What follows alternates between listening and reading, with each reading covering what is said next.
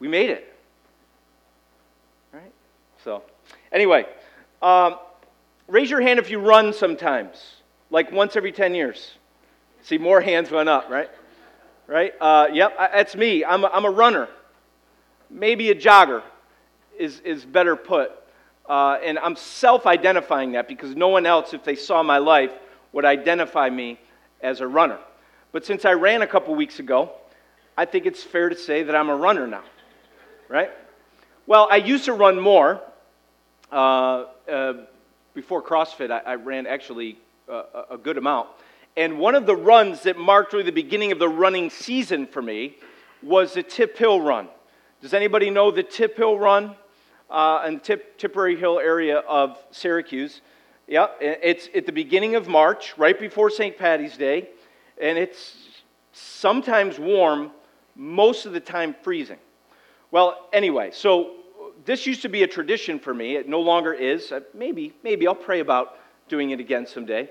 But basically, it was a four mile run through the hills of that west side of Syracuse. Okay, raise your hand if you like running through hills. Less, oh, we have a couple running. Steve, you're gonna, I love it, man. Right? So uh, hills bring a whole different dynamic to running. Okay, so, well, here's the tip hill run in a nutshell, right? Up and down, up and down. Uh, not too bad, though. And then all of a sudden, at mile two and a half, you hit the bottom of the hill. The hill in the tip hill run. Okay, so it's freezing, you're tired physically, and now you get to the bottom of the hill. Now, I don't know about you, but I've got a two and a half mile threshold where I'm doing great, but then something happens at 2.5. You can see I'm frustrated about it. Something happens at 2.5. Well, every time I do this race, that hill starts at guess what mile? 2.5. So here I am at the bottom of the hill, and it becomes for me the ugh moment of early spring, really middle of winter for Syracuse, right? It's the ugh moment. I'm tired, I'm weak, I'm depleted, and to be honest, I'm scared to death of this hill. Hills scare me because of the pain and suffering that comes with the hill. And in that moment, as I've just ran past Coleman's and Nibsy's, I'm saying to myself, maybe I stop. Maybe this is good enough. Right? Enough is enough. Two and a half miles is, I mean, that's respectable right? Any, how many people actually ran two and a half miles today? Not that many people ran two and a half. I mean, I'm way ahead of the game at two and a half. All the psychology comes in. But really, what's happening is, in that moment, at the bottom of the hill, I'm saying to myself, I'm not going to make it. Not going to make it. I'm asking the question, looking up at this hill,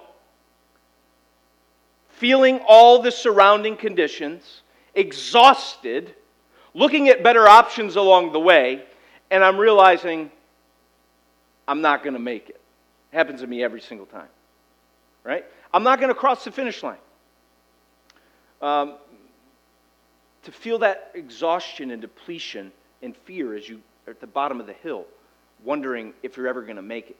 That's a physical reality in running, and also a spiritual reality in the life of faith in the midst of the journey, in the midst of the hills, the trials, the struggles, we can feel tired. We can feel weak. We can feel scared. We can feel depleted.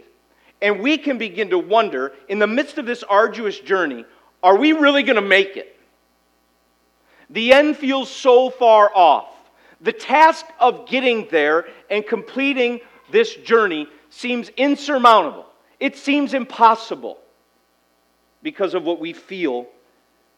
And in this moment, we kind of go back and forth between a looking down in despair and a looking up, wondering if anyone or anything or, or any person cares enough to help. Will there be any resource available to me to make it to the end? What do I have to pull from? What, what bucket of energy, right? What, what resource is available for me to make it? When our marriages struggle, and it seems to be the theme these days, and it's recurring over and over again. When our marriages struggle, when we're in despair, when we're discouraged, when we can never seem to resolve conflict, we can wonder will we ever make it to the end?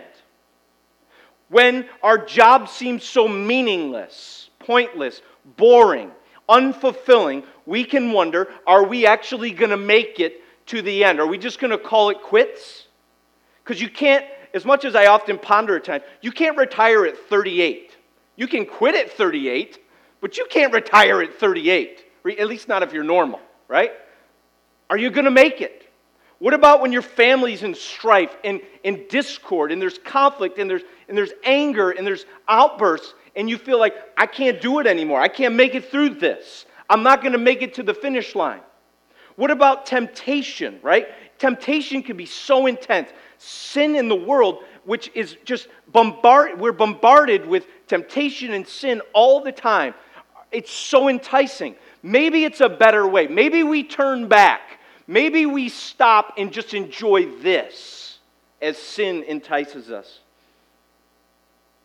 And when circumstances just get to be too much, too overwhelming, the next step seems so difficult, we can wonder are we ever going to make it? That's what the life of faith can feel like threatened there's dangers all around. There's sin in us. There's sin around us. Are we really going to make it to glory someday? That's the burning question that is raised this morning that I think the, the passage we're looking at addresses head on to reassure us of what God has for us. Psalm 121. Grab your Bibles. Grab your phones. Whatever device, thing in your hand, you need to look at the screens, do so, but do not turn your attention away from the Word of God because the Word of God is going to speak directly to you in this situation. There are so many people and, and issues and, and situations in the midst of this body that this is going to apply to. So put your attention on the Word of God today and listen to what He says. Psalm 121 says this I lift up my eyes to the hills. From where does my help come? My help comes from the Lord, who made heaven and earth. He will not let your foot be moved. He who keeps you will not slumber. Behold, he who keeps Israel will neither slumber nor sleep. Verse 5 The Lord is your keeper, the Lord is your shade on your right hand. The sun will not strike you by day, nor the moon by night. The Lord will keep you from all evil. He will keep your life. The Lord will keep your going out and your coming in from this time forth and forevermore. This is the Word of God. Amen. All God's people said, Amen. This is the truth. This is the Word of God. He says, I lift my eyes to the hills. From where does my help come? The psalmist is feeling the, the arduous nature of the journey to Jerusalem. Or some would say the psalmist has made it to Jerusalem, the worship and festivities have concluded, and now he's heading back. Okay, so it's there's debate as to whether he's on his way to Jerusalem and he's concerned, or whether he is on his way out of Jerusalem headed back. Whatever the case may be, it doesn't really matter, right? Because there in his mind, there is a sense of inadequacy. He needs assistance, he needs help. He's looking up to the hills, he's looking around at the terrain. He's, he's got vision and anticipation of what life is like and what it will be like. And he's asking the question where does my help come from? This idea of help just means assistance, right? Someone is needed to act in such a way to supply what is needed. The psalmist feels inadequate. He doesn't have all the resources necessary to be safe on his journey and make it to his destination. You see, that requires humility, right? It requires humility and true understanding of the world in which we live to look out and recognize that I can't do it on my own, that I need help. Right? Men, we struggle with this the most, don't we? Whether we want to admit it or not. I need help? Really? No, I'm good. Right? I don't need directions. Come on, ladies, you can laugh. Right? It's it's cliche because it happens. Okay? Right? I don't need directions. I got this. I can figure this out. I don't need. Uh, I remember my my father. He's he's just he just gets it done kind of guy. And he and I would always beg him, Dad, how come you never ask me for help? And he's like, Well, I mean, you? I'm like, Well, good point. But still, uh, you know, ask me for help. And he's like, No, I, I got this. There's something manly about uh, not wanting to admit that you need help, right? That's just part of the nature of who we are. It's hard to say, I'm sorry. It's hard to look out for other people to come alongside us and say, Man, I'm not going to make it if I don't have someone to come alongside of me. If I don't have a partner, if I don't have assistance, if I don't have somebody else's resources provided to me, I'm not going to make it. If someone doesn't guide me and direct me, I'm going to get lost. But I, honestly, I don't think this is really an issue that is just simply tied to, to men. I don't think it's just a masculine problem. I think that a refusal and a stubbornness to admit that help is needed, that I can't do it on my own, is a common problem in the human predicament. Right?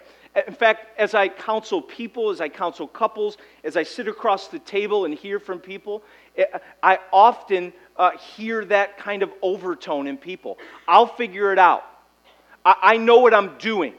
I just need to do X, Y, and Z, and then everything will be fine, right? Just try harder and do a little bit better on my own. And every single time you want to look at them and say, No, you need help and you need help from God. And, I feel it in myself too. There's this spiritual heart condition resistance that says, No, I won't ask for help from God. It's pride. I can do this on my own. And some of you may be in that place today. You don't really identify with the psalmist who says, Listen, I need help. You may be saying to yourself, I'm doing just fine, thank you. I'm going to make it just fine on my own. And if I need any help, I definitely don't need any help from God. Right? And some of you are living a life that's trying to prove to God that you don't need God. Right? I've, I've often confessed that one of the, the issues of my own heart has been trying to prove to my Father in heaven what I can do for Him. And you know what? It's a waste of time to try to prove to God what you can do for Him and then maybe show Him someday what you were able to do. It's a twisted understanding of our relationship with God. It's, it's warped. But I wonder if some of you are doing the same thing. Some of you are chasing after approval and acceptance, and you're trying to show God what you can do for Him instead of crying out with your knees bent and saying, God, I'm not going to make it without your abiding assistance and help. But that's what the psalmist says, right? The psalmist reminds himself of the source of his help. He says, It's the Lord that is my help. I lift my eyes up to the hills. Where does my help come from? My help comes from the Lord. Do you know that today? Whatever issue you're facing, whatever challenge, whatever hill you're looking up to and saying, I'm never going to make it there, do you know that the Lord is your assistance and your help?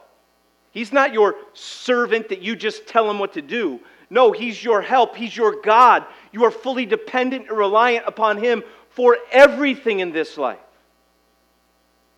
My help comes from the Lord, the maker of heaven and earth. So, what the psalmist is saying to himself and to us is that we have the help that we need. It is the Lord that is your helper. And because the Lord is your helper, you are adequately supplied. You may be feeling right now, feeling, feeling right now that you don't have what it, all that is necessary for you to continue to trot along in the journey of faith. You may feel like you don't have the resources that are required to take that next step. But what the psalmist is saying is, is if you have a relationship with God through Jesus Christ, you have all the help that you need to take the next step in faithful obedience to Him. Is that not wonderful? You have all the help that you need. You see, feelings are false prophets lying to you, telling you some alternative reality.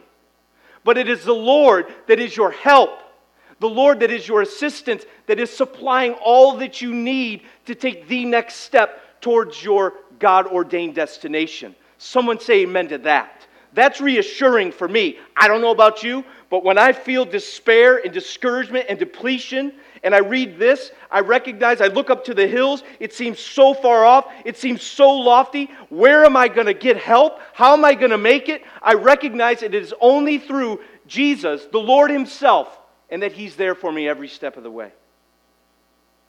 Receive that as encouragement to you, O weary, depleted, fearful disciple.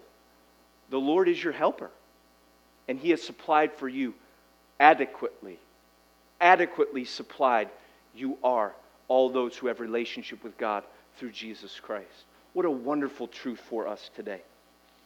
And really, this is the nature of the gospel. I say that if you have a relationship with God through Christ, and I can't skip over this. It must be stated, right? Why do we know ultimately that God is our helper, that He has provided what we need? Because that's the great story of the Bible. That God has provided all that we need in Jesus Christ, right? And really, the thing that we as sinners should be most concerned about is that one day we stand before a holy and righteous God, and we have our sin that is condemning us before Him. And the thing that we should be most concerned about is how will we escape the wrath and judgment of Almighty God? How am I going to make it on Judgment Day? How am I going to stand before a holy and righteous God? Well, this is how by trusting in and receiving God's provision, His help in His Son Jesus Christ.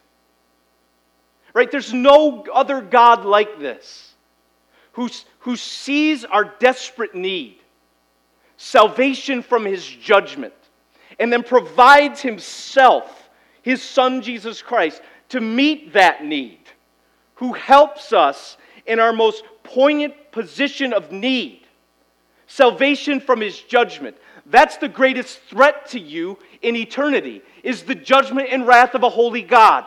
And the wonderful news of the gospel is that God did not leave you in that condition that vulnerable place where you in grave danger, where Satan looked at you and accused you and said, Sinner, condemned. No, he didn't leave you in that condition.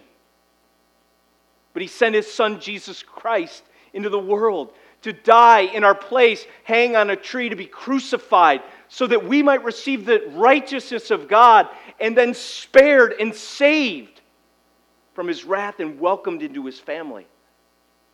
You see, these promises of help and the promises of keeping, which we're going to talk about next, they're all for those who know God through Jesus Christ, those who have received Him and trusted in Him. So if you're here today, I can't give you any false sense of assurance that God is going to look after the intricacies of your life. He's not going to help you at all if you proudfully, uh, pridefully reject His greatest offer in Jesus Christ. Because the scriptures teach that God opposes the proud, but gives grace to the humble. So if you're here today and you're saying, I don't need Jesus, I'll figure it out some other way, the text says God opposes the proud. But if you're here today and you say, Yes, I need Jesus Christ, I need God's help, His assistance to save me from His wrath, here's the wonderful news He provides it. And you now have a relationship with Him. You are reconciled to Him and you are saved from his wrath, welcome into his family, and now you can begin to say, Yes, this promise of help, this promise of assistance is mine to hold on to. So, do you know Jesus? Do you trust Jesus? If so, he is your help. Right? And here's the most astounding thing that is mind boggling to me. Mind boggling.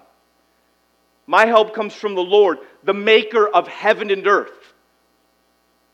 You see, there's a, a view of God out there that's historic, that He made everything and then He left it to its own accord. That He's detached, that he's absent from the affairs of men, women, and children. But the scriptures tell us that the very same God that made heaven and made earth is the same God that is available.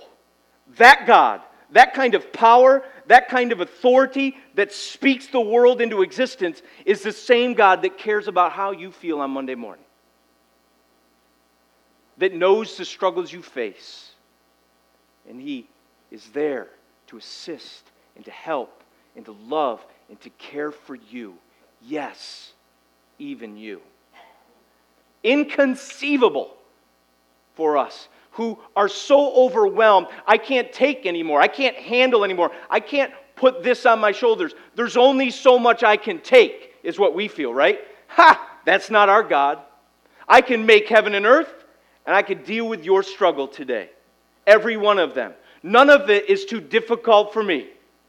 I, uh, my arms are not too short to save. My shoulders are not too small to carry the, the pains and struggles and circumstances, no matter how big they feel to you, they are so dealable to God. God can handle it. Amen? The God who made heaven and earth cares and is available to help you in your need. So name that need, name that struggle, name that fear, and then name that Lord who is here to be your help. Amen? The Lord is your helper and you are therefore adequately supplied in Jesus Christ. The question becomes how does He help? How does He help? Well, the Lord helps us by keeping us. You say, well, where do you get that? Well, the psalmist basically yells it from the rooftops the rest of the psalm. Six times, right? You see this word keeping. Keeping. If you miss it the first time, I'm going to say it again, right? So the repeated phrase is trying to hammer home to us how does the Lord help us? Well, He keeps us, He causes a state or condition to remain. He watches over us. He looks after us every step. And it is very protective in nature. Someone who keeps something looks after it, watches over it guides it, and protects it. That is what the Lord is. The Lord is your keeper, verse 5. He is not only your helper, the Lord is your keeper. How am I going to make it, you ask? The Lord is going to keep your life. That's how you're going to make it. We know this famous blessing in the scriptures, right? May the Lord bless you and keep you. May the Lord uh, make his face to shine upon you and be gracious to you. The Lord lift up his countenance upon you and give you peace. This was the blessing that the Lord wanted Aaron to give to the people of Israel. Put my name upon them. May the Lord bless you and keep you. Because he understood that without the Lord blessing and keeping, there was great danger spiritually, physically, every aspect. They were vulnerable without the Lord's blessing and keeping activity. So, what he's saying is if you are in a relationship with God through Christ, the Lord is going to help you by keeping you. You can rest assured that the Lord will watch over you, protect you, and keep you. He says this Our feet will not slip. Verse 3 He will not let your foot be moved. He who keeps you will not slumber. Behold, he who keeps Israel will neither slumber or sleep. First of all, your feet will not slip in this life. I was uh, at physical therapy this week for my silly shoulder issue that I have. And uh, I was there with a three pound weight asking, Why, Lord? Why? And uh, I was looking across the room and there was an older gentleman that clearly had something with his knee and or his hip. And there was this way that he was working on this and rehabilitating it. And he had like four cones set up right? And so he would he would have to lift this uh, uh, hip and foot over the cone and then do it again right? Four times. Obviously working on range of motion and strength and all of that. But he wasn't steady on his feet, right? So he's having to lift over the top of the cone, wasn't steady on his feet. And the therapist did something to keep him. She wrapped a, looked like an oversized, like karate belt almost, kind of tied it in the front, and she kept her hand on the back of this belt as he walked. And he was unstable, but he never fell, right? And so it became for me an illustration of the exact way that the Lord is keeping us in our journey, right? We are walking, right? And we are vulnerable to slipping. We are weakened at times. But the Lord keeps us by holding on to us. He will not let our foot slip. Amen?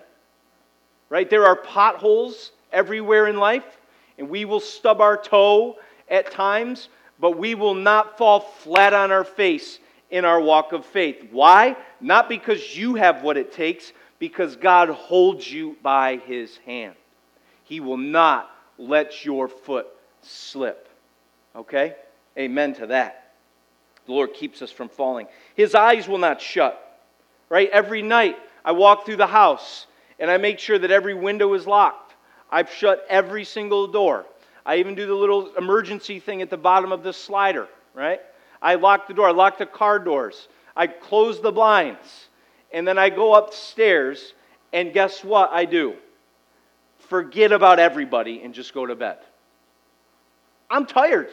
I'm not going to stay up all night and watch over this. I'm not going to do. But I will lock the doors because I want to protect my children, right? Here's the wonderful thing about God never goes to bed on us. God never goes to bed on us. He's always watching. His eyes never close in his watching to make sure that we are safe and protected from any thwarts of the enemy. Isn't that a wonderful thing? We can rest at night in this life of faith because he will not rest in our as he watches over our journey of faith. Right? He never gets tired. He never wears out. He never closes his eyes. He is like the watchman in Ezekiel that stands at the wall of the city of the people of God and says, Nothing will come and endanger my people. His eyes will not close. That is a wonderful promise. His hand will protect us from evil as we go out, right? The, the sun will not strike you by day, the moon will not strike you by night. The Lord will keep you from all evil. He will keep your life. A sermon by James Montgomery Boice uh, talks about a missionary. Some of you may know this missionary's name, David Livingstone. He was a missionary to Africa, and prior to leaving to go to Africa uh, and present the gospel there, he spent some time praying and worshiping with his mother and his father. And in their prayers and in their worship, guess what scripture passage, as he was about to venture out on this dangerous journey, guess what scripture passage they sang and they recited and they prayed over David Livingstone? The Lord is your keeper. The Lord is your shade on your right hand. The sun will not strike you by day, nor the moon by night. When God calls and sends a man, he protects him. When God calls and sends a woman, he protects her, right, from any and all danger. Does this mean that nothing bad will ever happen to us? Does this mean that we can escape all trial, tribulation, even physical death? No, it does not mean that. But guess what it does mean? That Satan and the, uh, even our own sin, our own weaknesses, do not really leave us vulnerable to being, uh, do not leave us vulnerable. We will not be uh, crushed by him. We will not be stolen away by him. But it is the Lord that is constantly looking over our life, protecting us from evil, that we are secure in his hand.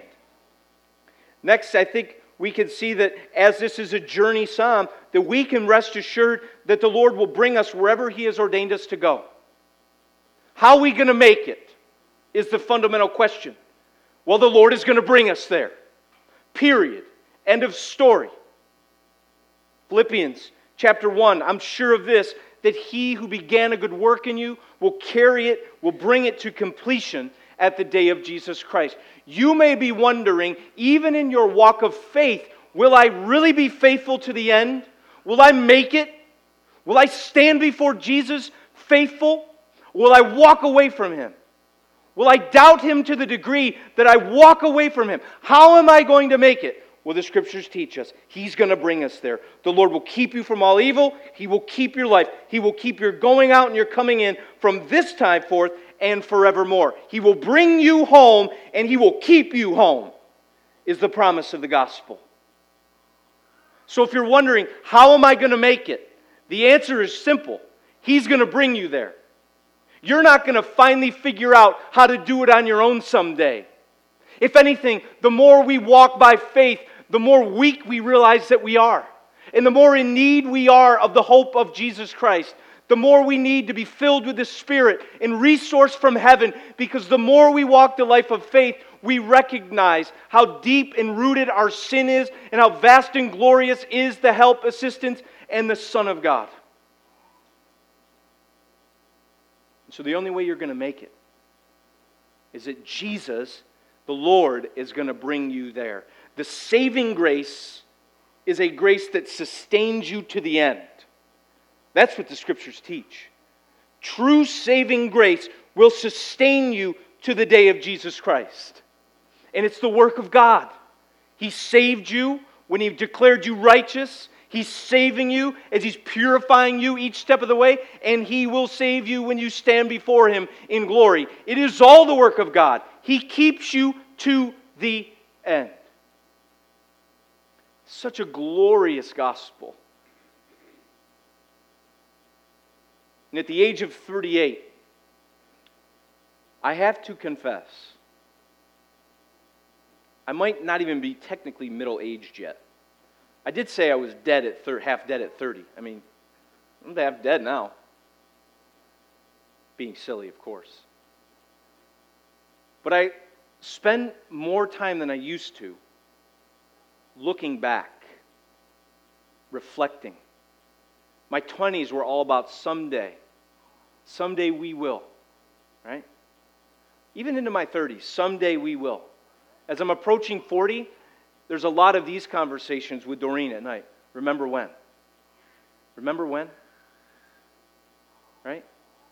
So, as you ask the question, how will I make it? I wonder if we can find the answer by looking back how did I ever make it here? Right? How did I ever make it to this place? How did I get here? Right? It's the same. How will I get there? God brought me here. God kept me here. God watched over me. He protected me. He guided me all the way here. And now I can look forward and predict based on past faithfulness and the truth of the Bible. Well, if He brought me here, surely He can get me there. So I wonder if it wouldn't be helpful for you who are weary and doubting and concerned and depleted to look back on seasons of faithfulness in God. Remember the, the days in which His grace and His goodness was clear and obvious and ever flowing in the midst of a season of the wilderness or the valley, wondering, how am I going to make it? How am I going to make it there? Well, the same way you got here, that's how you're going to make it. Because the Lord is your helper, you are adequately supplied, and because the Lord is your keeper, you are eternally safe. That's what the psalm is saying to us today.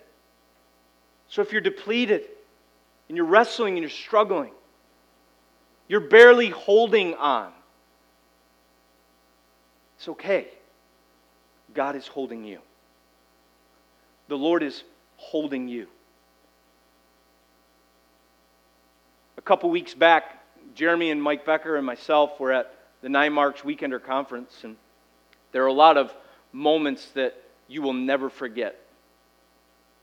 But there was one, uh, having lunch at Mark Dever's house after the worship service uh, about 40 of us in the room, somebody asked him the question How can I pray for you? Mark Dever's, the pastor of Capitol Hill Baptist Church. How can we pray for you? And um, I'll never forget his answer. He just said, Pray that we are faithful to the end. And I thought, well, jeepers, I'm a goof, right? I'm like, pray we can get that church planted in Beeville. Pray we can get some money to probably. Uh, pray that we're faithful to the end. Such maturity and such Bible centeredness. This is our calling, right? To trod. To trod through our lives faithfully, trusting in the Lord, taking the next step. We think about the whole journey sometimes, it can be overwhelming. But what about the next step? Can we take another step toward faithfulness in our trust of the Lord? That's what this psalm really is, right? Last week was a lament. This stinks. This is a song of trust. This may stink, this may look bleak, but our God is faithful. And our God is trustworthy. And we can know that He will help us and keep us and bring us to His ordained place, heaven with Him. And nothing can threaten that. Amen? He will hold me fast. That was a song we sang at Capitol Hill Baptist that morning. We're going to sing it. The band's going to come forward now. We're going to sing it together. I want it to be a prayer for each one of you. As you think about where you are in this life, what you're wrestling with, what you're struggling with seems insurmountable, as your eyes are looking down due to despair or being lifted up to the heavens, looking for someone or something to come alongside me, to walk with me, to care about me, to help me, to give me the resources I need to be faithful as you're looking up to the hills, let this song be a song of trust, just like Psalm 121, where we can know the Lord is our helper and our keeper, that we are adequately supplied at all times, and we are eternally safe in His hands. He will hold me fast. Let that be your confession today. Let that be uh, the thing that you hold on to, that He will hold you. And I'm going to read the first stanza. He says, this is a hymn written long ago by Ada Habershon. When I fear, my faith will fail. Christ will hold me fast. When the tempter would prevail, he will hold me fast. I could never keep my hold through life's fearful path, for my love is often cold. He must hold me fast. He will hold me fast. He will hold me fast. For my Savior loves me so. He will hold me fast. You see, this helping and this keeping is really other words for loving. He loves you. The Savior loves you. Jesus loves you. Yes, the maker of heaven and earth loves you. He cares for you. He's with you. He will hold you fast. Let's sing that together. Can we just stand and sing? Go right into that?